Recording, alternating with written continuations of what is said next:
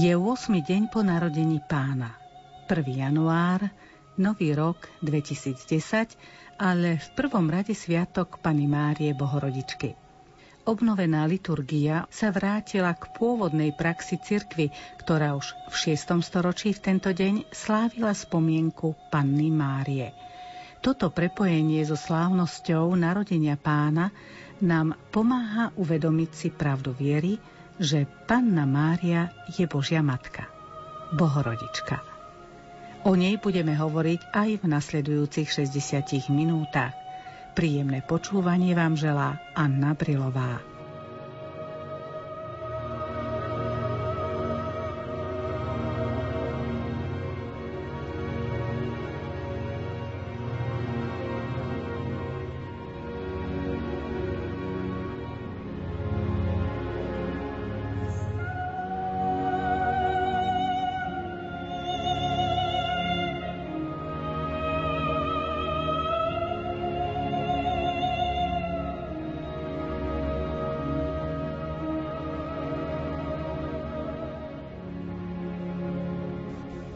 Vo Svetom písme nenájdeme termín Bohorodička a ani v prvej cirkvi sa nepoužíval.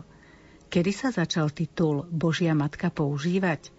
Páter Metodej Minaržík v publikácii Marianské dogmy píše Priamo názov Matka Božia sa v počiatkoch cirkvy nevyskytuje, podobne ani vo Svetom písme.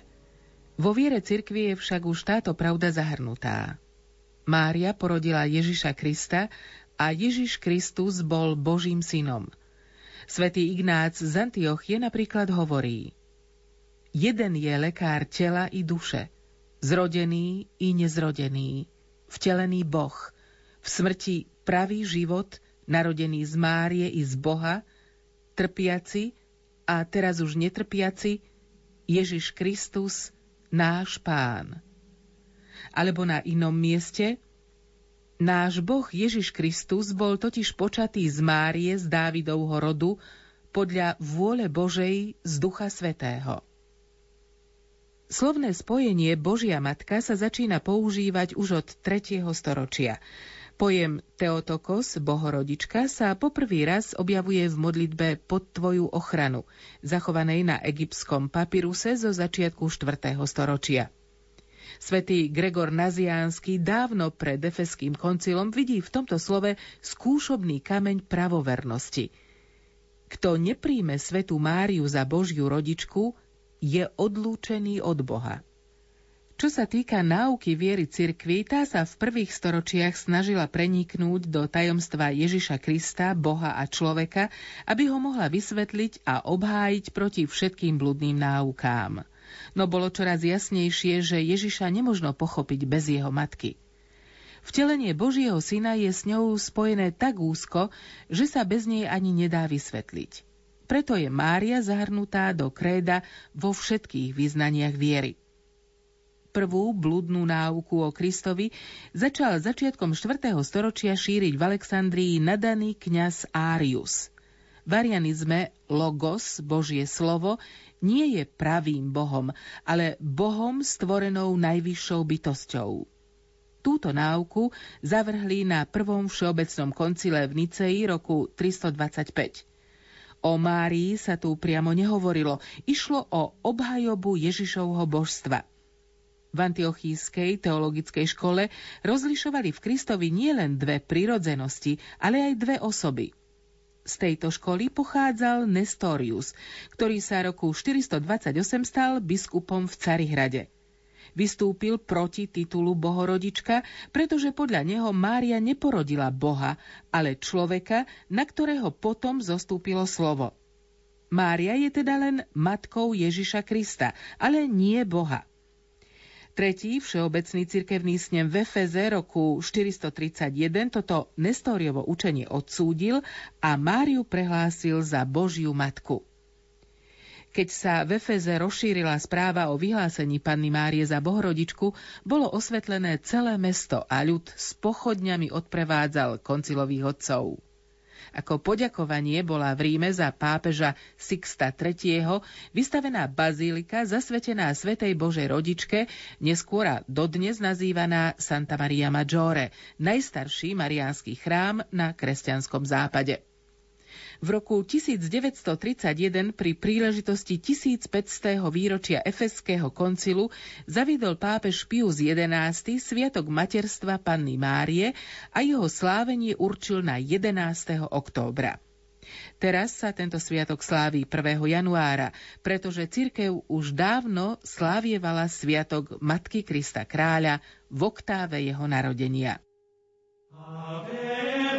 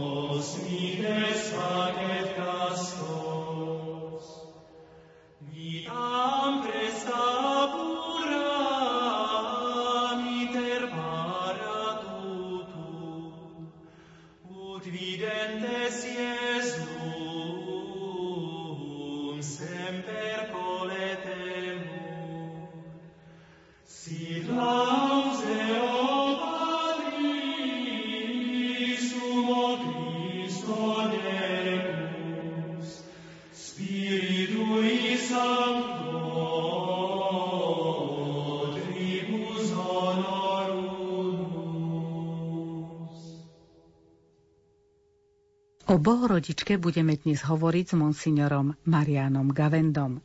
V dnešných liturgických textoch, konkrétne v druhom čítaní z listu svätého Pavla Galatianom sa píše Ale keď prišla plnosť času, Boh poslal svojho syna narodeného zo ženy, narodeného pod zákonom, aby vykúpil tých, čo boli pod zákonom a aby sme dostali adoptívne synovstvo. Toľko citát. Už v ňom sa naznačuje skutočnosť, že Pana Mária je Božia Matka. Tu sú náznaky už na tie dve veľké témy. Jednak, že syn, ktorý je narodený zo ženy a potom aj, že v rámci tohto narodenia Ježiša zároveň my dostávame adoptívne synovstvo, čiže jeho príchod na svet a narodenie zároveň otvorilo vstupnú bránu aj pre nás, aby sme sa stali Božími deťmi, Božími synmi, ako to Ján, evangelista, píše v prológu ktorý sme častejšie počúvali v okruhu Vianočných sviatkov a tým, ktorí ho prijali, dal moc stať sa Božími synmi. Takže v tomto zmysle e, sa sviatok týka Pani Márie, ale aj nás všetkých. Keď ide o názov Mária, Božia Matka alebo Bohorodička, tak vo Svetom písme tento výraz nenájdeme nikdy. Priamo, že by bolo povedané Márie je Matkou Boha ale zároveň tam máme veľa jasných výrazov, ktoré hovoria, že Mária je matkou Ježiša a že Ježiš je Boh, to zase nachádzame z kontextu, čiže my musíme si takto prepojiť to ponímanie, pretože v čase vzniku novozákonných biblických kníh bola celá pozornosť sústredená na Ježiša, ktorý bol Bohom, pravým Bohom a panu Máriu ako jeho matku. To bolo všeobecne známe v prvotnej cirkvi. Máme napríklad e, u Matúša ktorý hovorí, vyslovene, teda to nie je len nejaká voľná interpretácia, že si Izaiášovú predpoveď alebo Michášovú predpoveď aplikovali zrovna na prípad Panny Márie. Tá známa Michášova predpoveď hla Panna počne a porodí syna a dá mu meno Emanuel, pretože niektorí historici hovoria, že to Micháš hovoril o vtedajšej situácii, ale my máme priamo evangelistu Matúša ako exegetu par excellence, je to autor obdarený Duchom Svetým, ktorý hovorí, že na Ježišovi sa toto splnilo. Čiže panna počne a porodí syna a bude mať meno Emanuel, Boh je s nami. Čiže to tvrdenie je tu už veľmi jasne zahrnuté. Potom, keď prejdeme k Lukášovi, tam sám Archaniel Gabriel hovorí, hla počneš a porodíš syna a dáš mu meno Ježiš, on bude veľký a bude sa volať synom Najvyššieho. Čiže ty ho porodíš, a dáš mu meno, to je zaujímavé, inak dáva otec meno, ale v tomto prípade, aj keď Jozef dáva Ježišovi meno pred zákonom, ale v tejto predpovedi táto úloha prípada Pane Márii a znova bude sa volať synom Najvyššieho. Už tu vidíme náznak aj na tú dvojitú prirodzenosť v jedinej božskej osobe, teda ľudskú a božskú. A potom mm, svätý Pavol v Galatianom, práve v tom čítaní, ktoré máme v túto nedelu, keď sa naplnil čas, poslal Boh svojho syna narodeného zo ženy. Zase Boh syna, čiže nie syn Márie, do ktorého by vstúpilo božstvo, ako hovorili niektoré heretické prúdy, ale poslal Boh svojho syna a ten sa narodil zo ženy. No a potom je tu aj kniha zjavenia, teda Apokalypsa v 12. kapitole hovorí o žene, ktorá rodí syna a stáva sa znamením a toto je aplikované tak na církev, lebo aj v cirkvi sa rodí jej syn, ale konkrétne na panu Máriu. Keď listujeme v biblických knihách, ako by sa pojem matky, myslím Ježišovej matky, niekde posúval. Neskôr nám Ježiš hovorí o svojej matke ako o žene. Prečo a čo sa za tým skrýva? Pozornosť a dôležitosť Márie ako matky Ježiša sa presúva, ako by sa stávala aj jeho spoločníčkou. To je aj známy výraz, ktorý prevzala aj dogmatická konštitúcia druhého Vatikánskeho koncilu, generóza socia, čiže veľkorysá, veľkodušná spoločníčka Ježiša. Čiže ona už z tej matky prechádza do takej partnerskej roviny a potom na ňu sa práve stiahujú tie výrazy ako snúbenica slova, sponza verby Čiže tá, ktorá je v partnerskom vzťahu, v snúbeneckom vzťahu a nielen matka, ktorá rodí Božie dieťa, Božieho syna, ale voči slovu z veľkým mes samozrejme, nielen ako žena, ktorá počúva slovo Božie z Biblie alebo z Ježišových úst, ale aj tá, ktorá sa stáva sponza snúbenica a vytvára bytostný vzťah so slovom Božím, ktoré je stelesnené v Ježišovi Kristovi. Takže toto je kontext a tam už potom používa sa výraz žena, nie matka, ale žena. Preto aj pán Ježiš nehovorí mama, ale hovorí žena, čiže tam už stavia na určitú partnerskú rovinu a v tejto rovine sme my zahrnutí. Nastáva tento posun aj v Novom zákone? No samozrejme e, vidíme aj v rámci vzniku novozákonných kníh, že je tu ten posúd, tak ako bol aj e, v živote Panny Márie, priebežne ako sa udalosti odohrávali, zvestovanie e, narodenie pána Ježiša a potom jeho skrytý život a verejné pôsobenie kríža, potom Turíce po zmrtvých staní, kde je všade Panna Mária osobne zainteresovaná, ale aj tá hĺbka začlenenia do diela spásy, ktorá narastá. Že naozaj Pána Mária už od počiatku, že prináša na svet vykupiteľa, to je ďalší rozmer, ktorý si treba uvedomiť, je matkou vykupiteľa, ako by sa rozširovalo jej poslanie. A to vidíme postupne pri učeníkoch je vo večeradle, keď sa stretajú a modlia pred zoslaním Ducha Svetého, čiže je základom rodiacej sa cirkvi. To vysosné postavenie panny Márie v dejinách cirkvi bolo od začiatku, alebo sa postavenie Matky Božej upevňovalo postupne? To výsostné miesto, ktoré panna Mária v cirkvi mala, to môžeme vidieť už od prvých storočí. Napríklad Ignác Antiochie hovorí, že je len jeden lekár tela i duše, zrodený i nezrodený, vtelený Boh, v smrti pravý život, narodený z Márie i z Boha, trpiaci a teraz už netrpiaci Ježiš Kristus, náš Pán. To je tá pôvodná viera cirkvi už bola takto jasne zadefinovaná, dokonca aj rozdelená e, v tom asi štádiu, ako máme poznanie dogmatické o Pane Márii teraz už zadefinované. Ale ono kde si v tej atmosfére logicky bolo prítomné.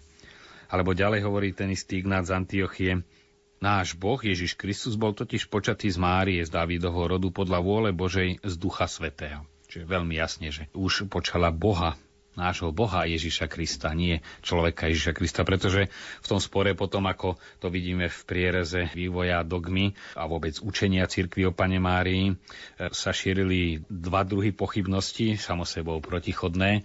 Jednak, že Panna Mária porodila Ježiša Krista, ale ktorý nebol skutočným Bohom, bol len dokonalým človekom. No a to tvrdenie dogmatické Efeského koncilu 431. hovorí, že bola skutočne Teotokos, teda bohorodičkou a zase ďalší prúd hovoril, že Pana Mária porodila človeka, teda dala Ježišovi ľudskú prirodzenosť, ale Boh tá Božia prirodzenosť na neho zostúpila až po pôrode, čiže by porodila iba obyčajného človeka, ale tu je práve aj tá veľkosť duchovná a nielen dogmatická, že Boh vzal na seba nielen podobu dieťaťa malého, ktorého sa postupne rozvíja a postupne mladého človeka a dospelého človeka, teda jedného z nás, ale sa nám tak priblížil, že zobral na seba aj embryonálny vývoj, ktorým každý človek prechádza pred narodením. O Ježišovi sa hovorí ako o osobe, druhej božskej osobe, ktorá má dve prirodzenosti, božskú a ľudskú.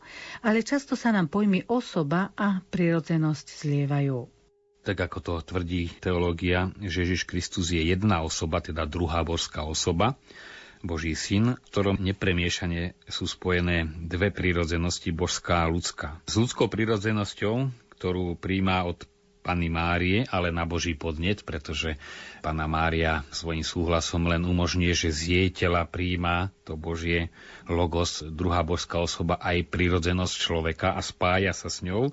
A spája sa s ňou nerozlučne, to je dôležité povedať, že naozaj Ježiš Kristus si túto prirodzenosť už osvojil natrvalo. Aj teraz, i keď vo slavenej podobe, on ju stále má.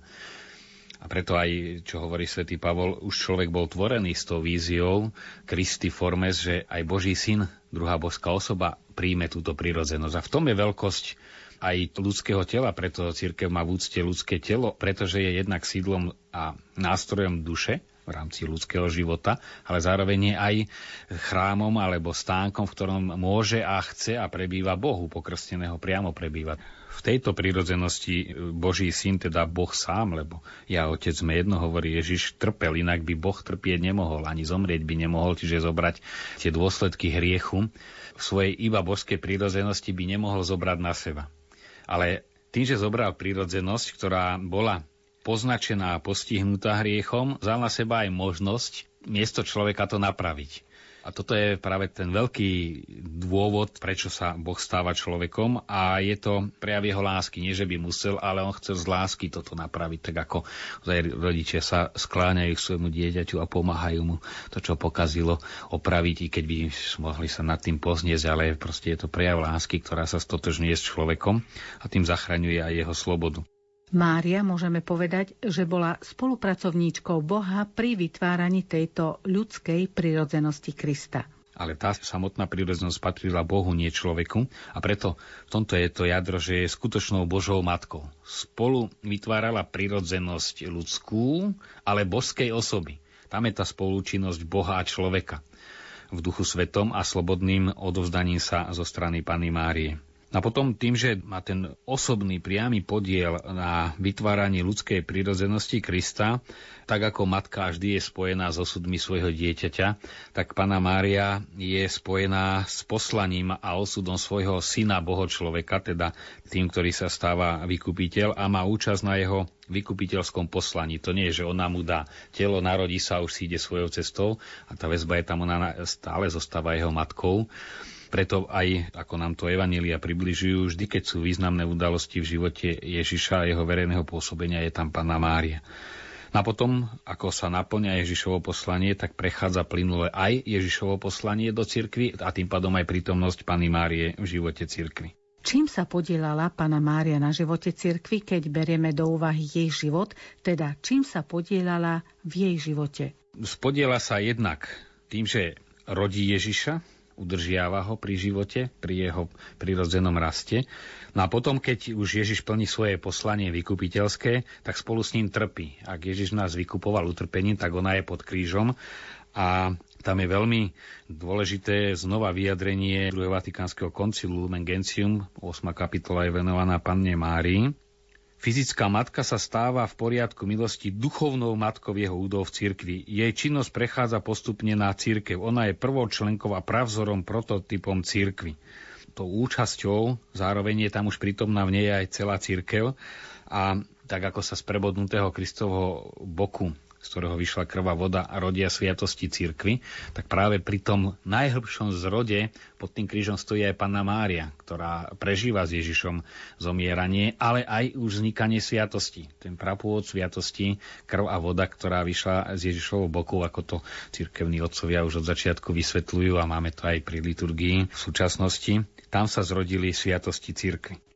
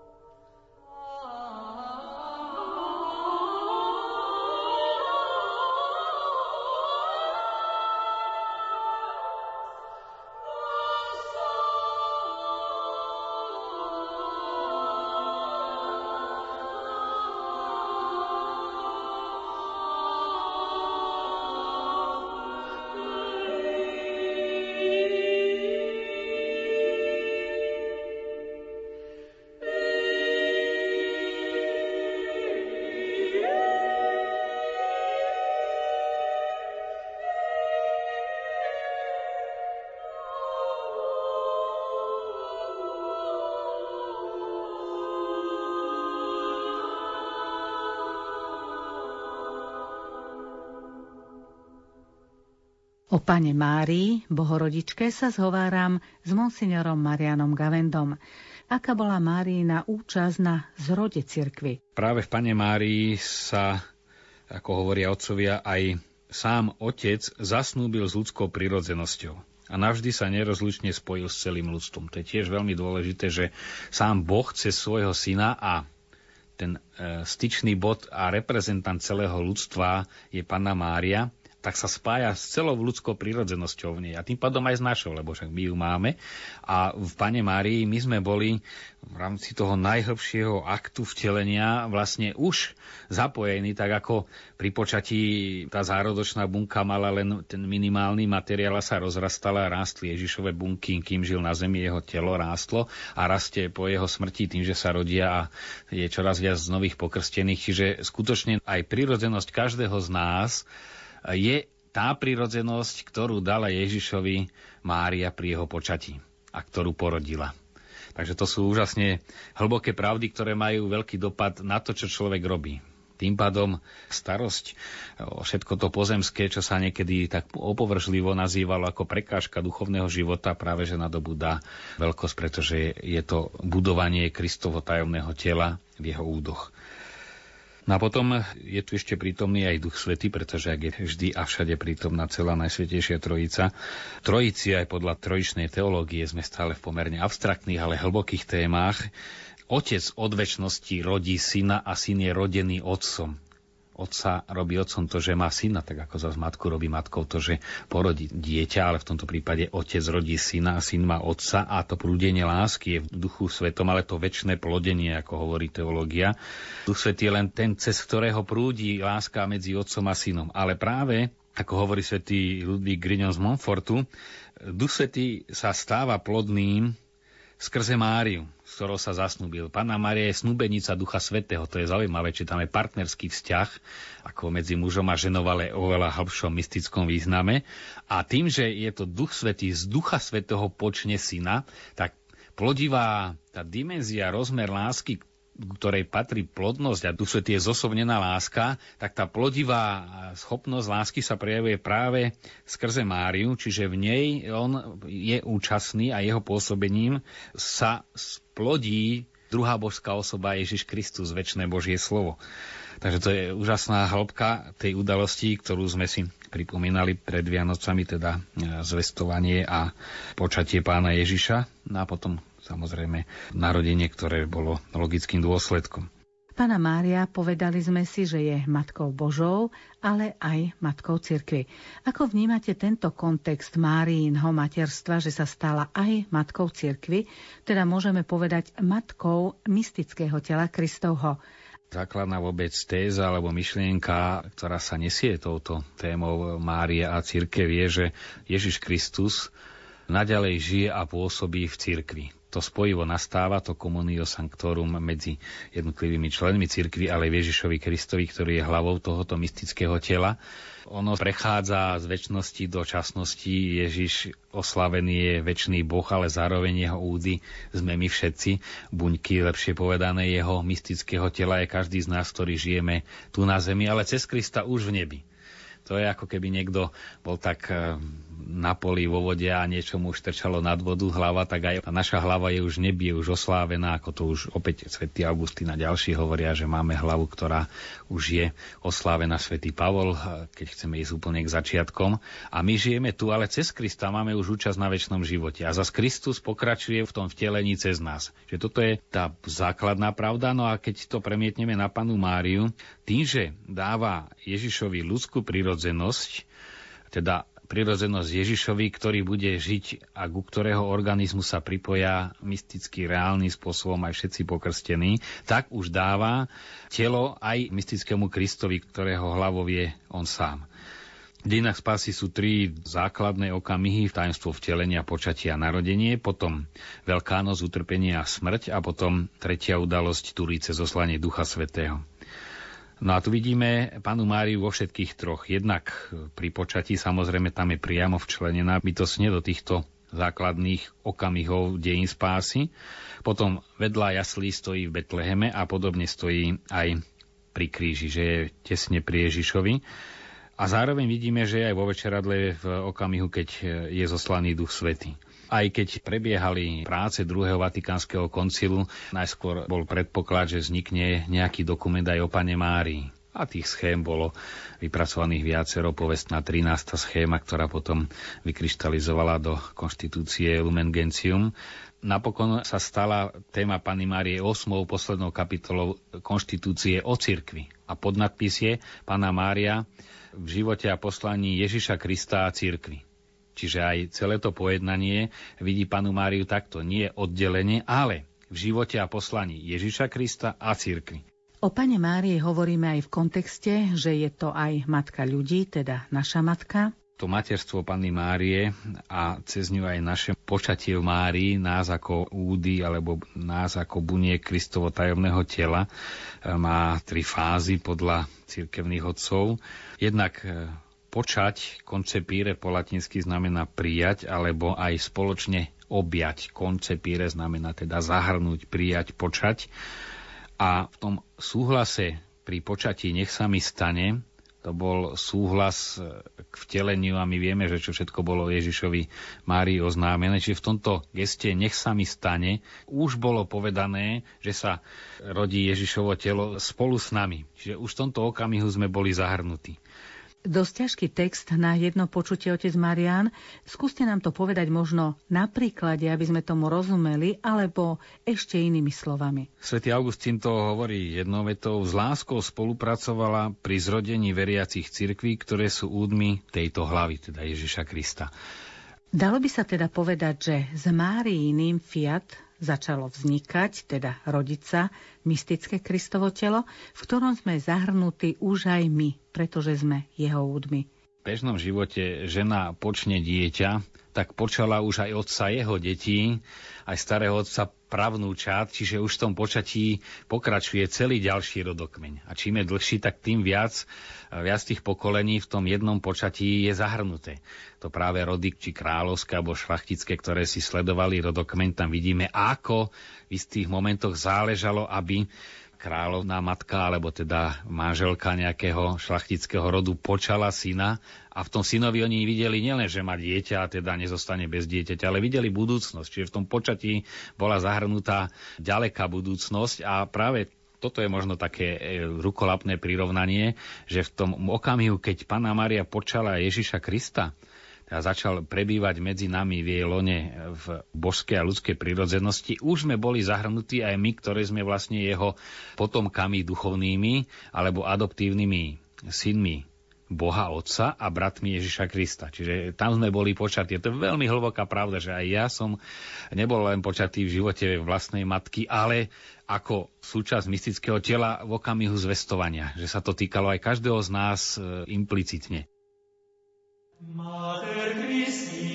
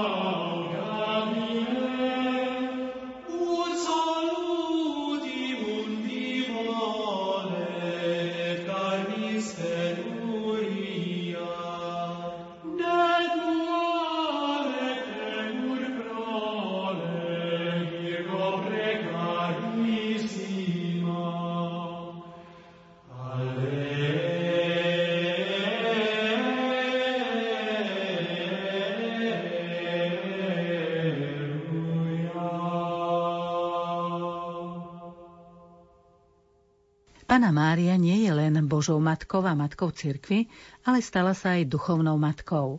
O jej duchovnom materstve píše Ignacio Laraňaga v knihe Život podľa Márie.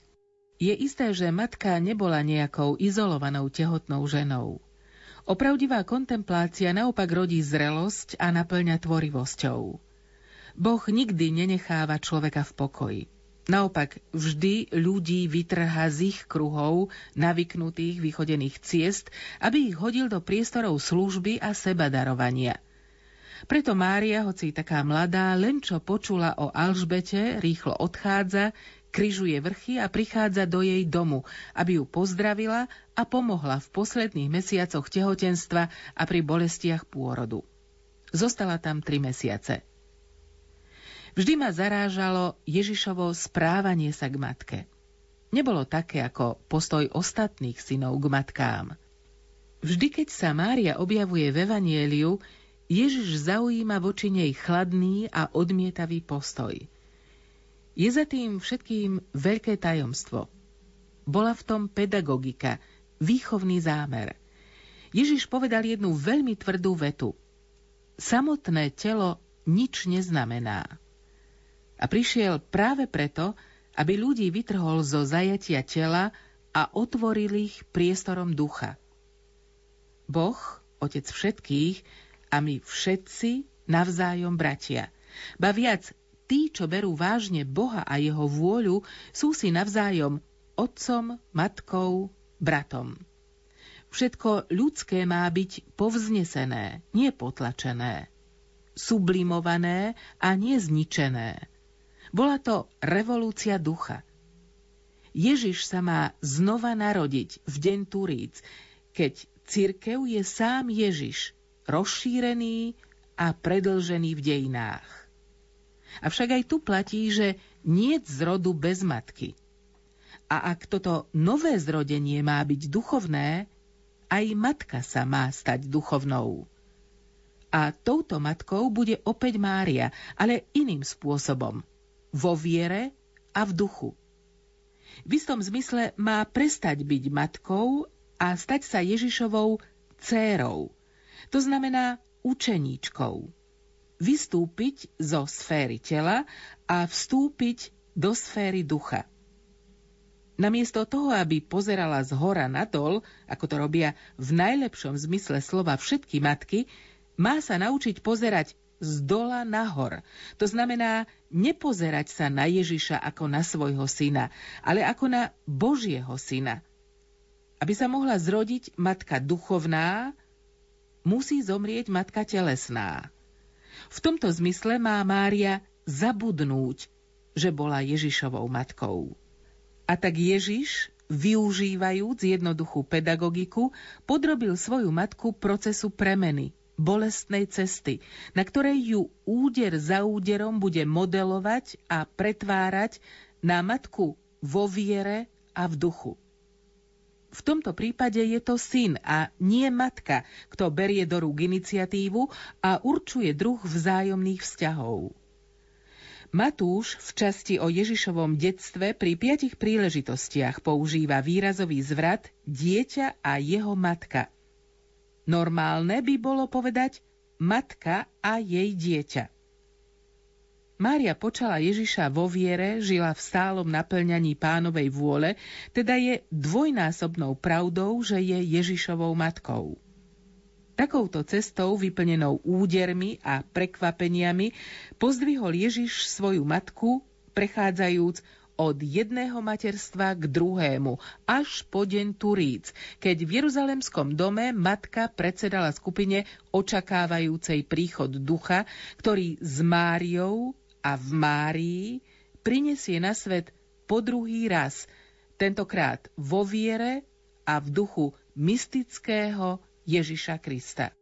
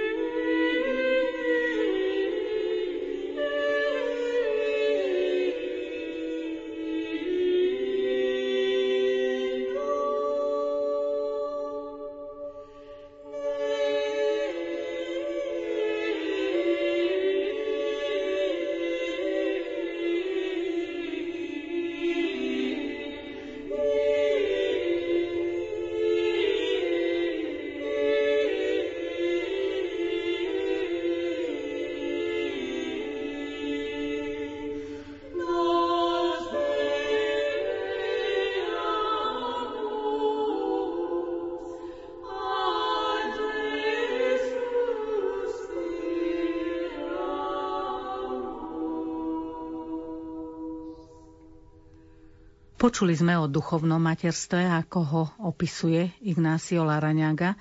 Otec Gavenda, aký je prerod od fyzického materstva do duchovného, ak sa to dá tak povedať? To, čo robí matku matkov, je, že počne dieťa a potom, že ho porodí, ten okamih pôrodu. A pôrod už je e, bolestný. Okamih e, toho duchovného rodenia, kde Pana Maria najviac trpí, je pod krížom, kde sa rodia synovia cirkvi, teda Ježiš Kristus vykupuje celé ľudstvo. A tam stojí Pana Mária. Raniero Cantalame sa to hovorí asi takto. Tak ako matke, ktorú ešte zvierajú pôrodné bolesti, jej položia do naručia práve narodené dieťa, ktoré jej spôsobilo tú bolesť, ešte tá bolesť doznieva, ale zároveň sa v nej mieša radosť s bolesťou, takže trpí, ale už aj netrpí.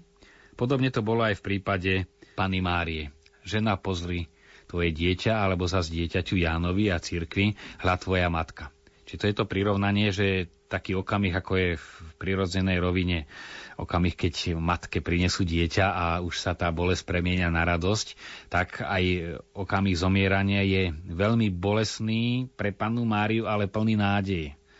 Vieme, že vo viere verila v zmrtvých stanie a v život, že jej dieťa nemôže zomrieť, i keď všetko ostatné zmysly, všetko hovorilo proti tomu, ale práve to Jánovo stála pod krížom, že sa nezrútila, že bola tam a stála vo viere a znova e, Lumen Gentium, teda druhý vatikánsky koncil hovorí, že je viera e, medzi okamihom zvestovania a chvíľami pod krížom úžasne vzrástla. Aj u Pany Márie viera rástla. Takže naozaj v tejto viere, prežívaním bolesti, zároveň už vo viere príjmala nás ako svoje deti, ako ovocie tejto smrti. Znova si uvedomiť, aj keď Pána Mária stála pod krížom, tie časté výjavy slovenskej ľudovej zbožnosti, ľudia, ktorí naozaj prežívali ťažké chvíle, tak sa utiekali k Pane Márii a tie marianské miesta takto vznikali a sedem bolesná alebo Mária pod krížom, tak e, naozaj to je nielen niečo intuitívne, že tam človek vidí svoj taký dokonalý vzor v Márii a inšpiruje sa, ale je to hlbšie, že tam už my sme znova boli. Boli sme tam zahrnutí v tom príjmaní Ježišovej smrti a vízii a viere, že stane z mŕtvych, už bola zahrnutá aj církev, v ktorej on potom žil naďalej. Preto pána Mária, prvnež si ju Ježiš vzal k sebe, žila s Ježišom tým, že žila uprostred apoštolov, teda žila v cirkvi.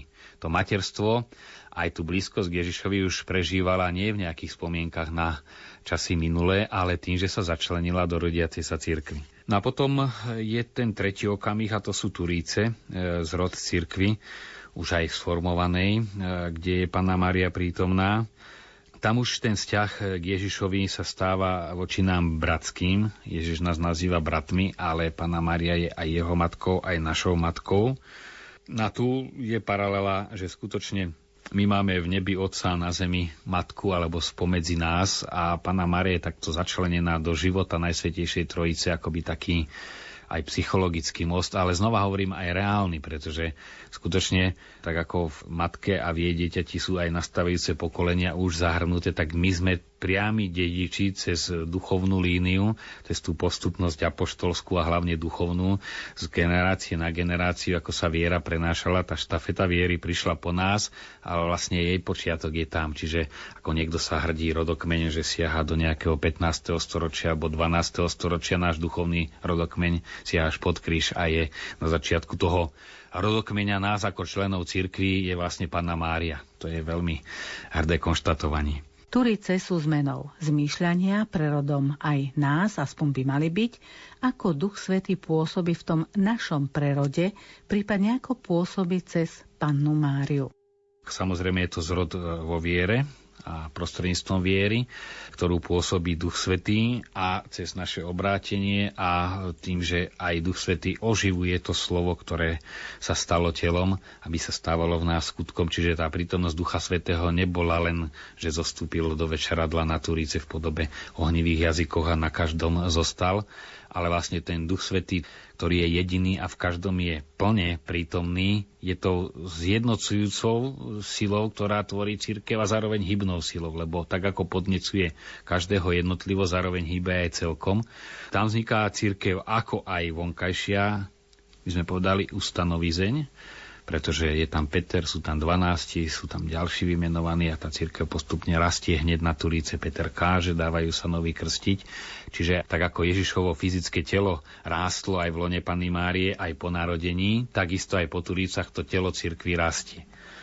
No a tu je dosť dôležité takú paralelu, ktorú znova definuje druhý vatikánsky koncil, že církev je tajomstvom, ale aj znakom spásy pre celé ľudské pokolenie sviatosti, e, všeobecne, teda tých sedem sviatostí, ktoré poznáme, všetky sa skladajú z nejakej tzv. matérie, z čoho si hmotného, pri koste je to voda, alebo chlieba, víno pri Eucharistii, čiže ten základ materiálny, kde Duch Svetý v duši pôsobuje v tej chvíli, keď sa sviatosť udeluje, čiže je tam prítomná tá matéria, to tečenie vody po čele krstenca, alebo chlieba, víno pri Svetej Omši. A pri tej modlitbe napríklad pri Omši, pri premenení, Duch Svetý lebo tam je tá epikléza, vzývanie Ducha Svetého tesne pred slovami premenenia, premieňa reálnym spôsobom, ten chlieb nie je viac chlebom, ale zároveň je to Ježišovým telom, ktoré keď príjmame, sa stotožňuje s nami samými, s našim aj telom, stáva sa jeho súčasťou.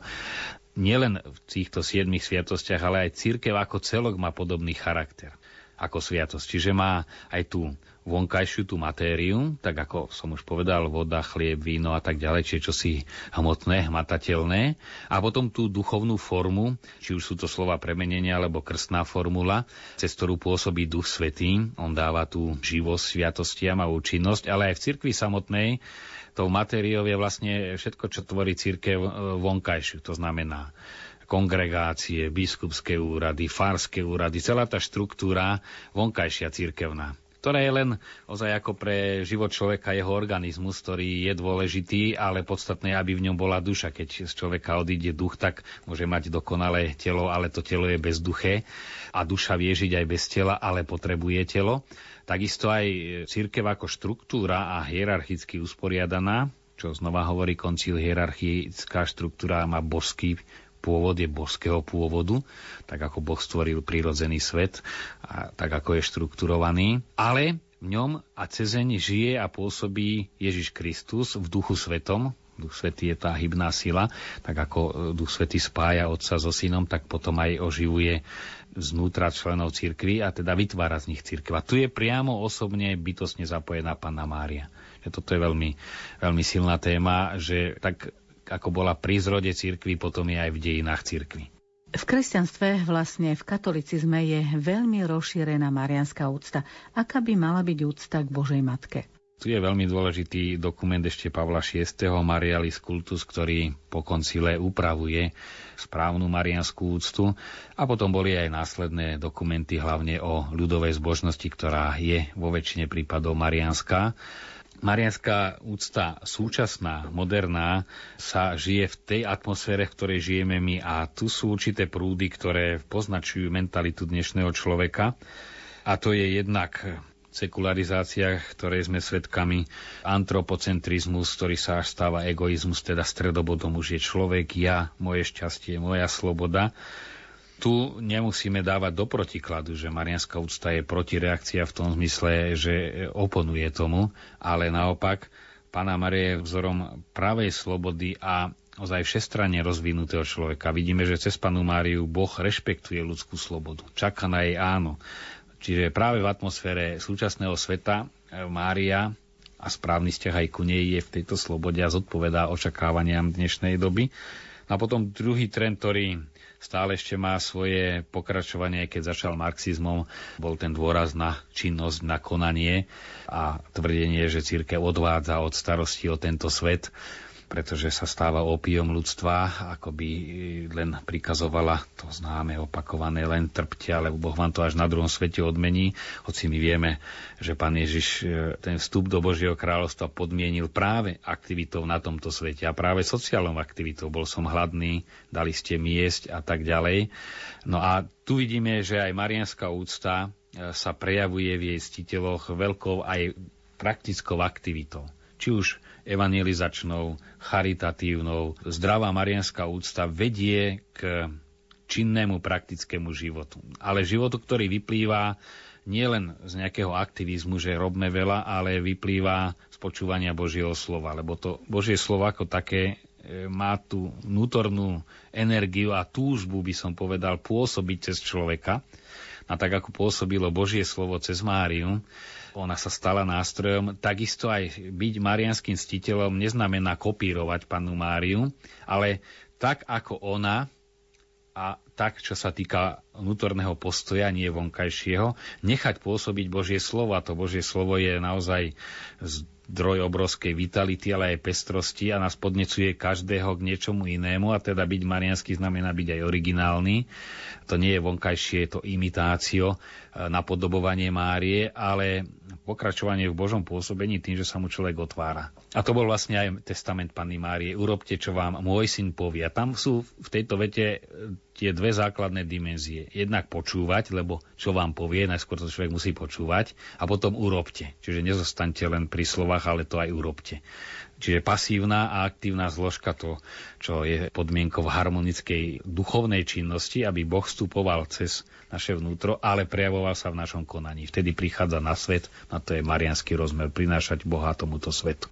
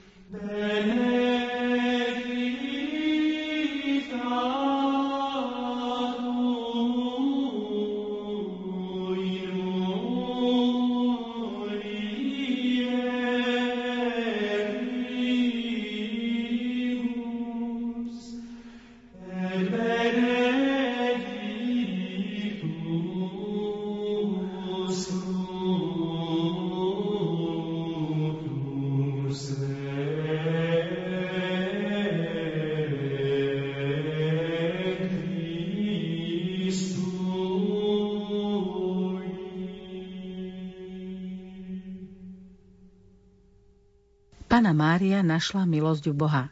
Sandro Vatlajiny, Mária v Novom zákone. Božia milosť neuberá nič z podstaty, ktorá je ňou naplnená. Dokonca ani tá, čo bola nazvaná plnou milosti, nechápe hneď zmysel anielovho posolstva a Gabriel ju musí uistiť. Neboj sa, Mária, našla si milosť u Boha. Anielovo slovo plnšie vysvetľuje objektívny význam tejto plnosti milosti. Božia priazeň je stále s ňou, lebo bola vyvolená od vekov. Anielovo posolstvo sa uskutočňuje v presnej historickej chvíli, ale je zakorenené vo väčšnom Božom pláne. Celá cirkevná tradícia nadobudla presvedčenie, že toto väčšné vyvolenie Márie nepripúšťa dedičný hriech. Aj skutočnosť, že je nazvaná naplnená milosťou, naznačuje, že v nej nebola nejaká urážka, ani nejaký tieň zla. Ale oveľa dôležitejšia než neprítomnosť dedičného hriechu je prítomnosť plnosti milosti, ktorú kresťanský ľud pociťuje, keď Máriu nazýva nepoškvrnená. Tento titul nepripomína len to, že bola oslobodená od dedičného hriechu, ale najmä poukazuje na vyvolenie, ktorého sa jej dostalo od Boha, aby ju dal za matku svojmu slovu a naplnil ju milosťou primeranou tomuto jedinečnému poslaniu. Treba však zároveň zdôrazniť, že toto väčšné vyvolenie Márie nevylučuje ostatných mužov a ženy – Práve naopak, vidíme, že sú pozvaní pripojiť sa k jej poslaniu. Boh nezanedbáva nikoho. Vo svetle Márínho vyvolenia rozímame aj nad našim vyvolením. Boh si nás naozaj ešte pred stvorením sveta vyvolil, aby sme boli svetí a nepoškvrnení pred jeho tvárou, ako hovorí svätý Pavol v liste Efezanom. Práve v ňom autor zdôrazňuje, že máme žiť bezúhonný uprostred zvrhlého sveta, povzbudzovaný duchom Otca a Syna. Rozímanie o Márii nám pripomína naše povolanie, aby sme boli dokonalí, ako je dokonalý nebeský Otec. Maria.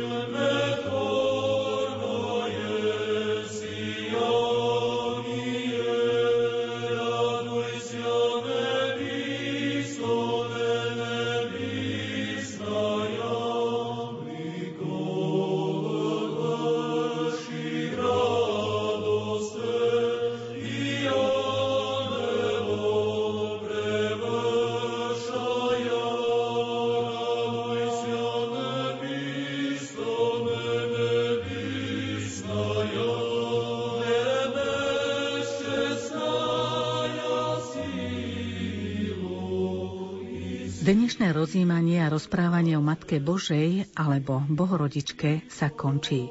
Ďakujem monsignorovi Marianovi Gavendovi za jeho hlboké vniknutie do tejto dogmy a za jeho účasť v našom vysielaní.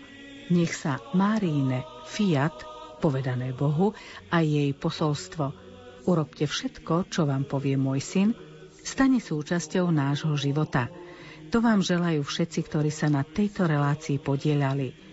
Jana Hanovsková, Diana Rauchová, Marek Rimóci, Matúš Brila a Anna Brilová. Nech vás svetlo Ježiša aj v roku 2010 privedie bližšie k Bohu.